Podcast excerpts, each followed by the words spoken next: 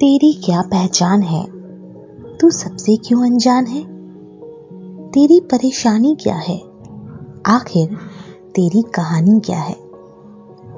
क्यों तू दुनिया से नज़रें फेर रहा है? क्यों खुद को खुद में ही घेर रहा है? तू सामने आता क्यों नहीं?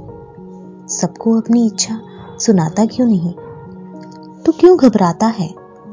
दूर खड़ी मंजिल तेरी है। साथ चल रहा ये रास्ता तेरा है। प्यार तेरा है, नफरत भी तेरी है, हर एक हसरत भी तेरी है। तो फिर क्यों रोता है?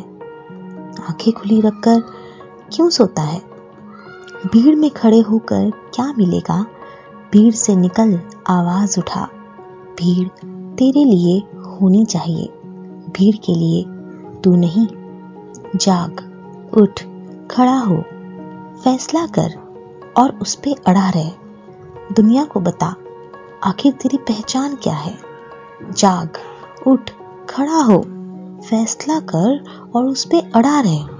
दुनिया को बता कि आखिर तेरी पहचान क्या है। बूंदी की पॉडकास्ट सर्विस सुन रहे हैं आप, गीतांजलि के साथ। और हमारी श्रृंखला को आगे बढ़ाते हुए हम बात कर रहे हैं पहचान। तेरी, मेरी, सबकी। बिल्कुल। कहते हैं, ज़िंदगी में अगर जन्म लिया है तो दुनिया से जाने से पहले हमारी एक अलग पहचान होनी बहुत ज़रूरी है। एक अलग रुतबा होना बहुत ज़रूरी है। हम सबके कोई ना कोई रोल मॉडल या कहीं अनुकरणीय व्यक्ति ज़रूर होते हैं।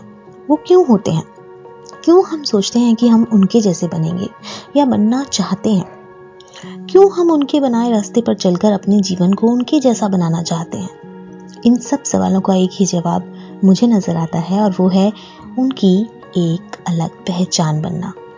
उन्हें उनके नाम से लोग जानने लगते हैं, पहचानने लगते हैं। उनके कर्म ऐसे हो जाते हैं कि सब उनके जैसा बनना अपना लक्ष्य बना लेते हैं।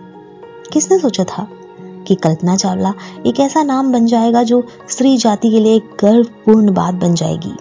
किसने सोचा था कि किरण बेदी के जैसी हर लड़की बनना चाहेगी?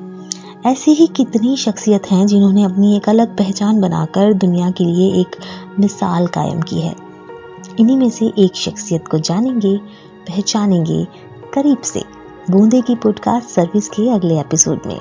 इंतज़ार अच्छा है, कुछ अच्छे के लिए।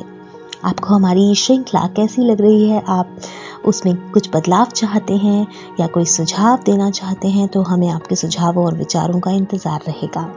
आप हमें ईमेल कर सकते हैं। हमारा ईमेल आईडी है Boonde dot podcast at the rate Gmail dot com B W N D E I N dot podcast at the rate Gmail dot com नमस्कार।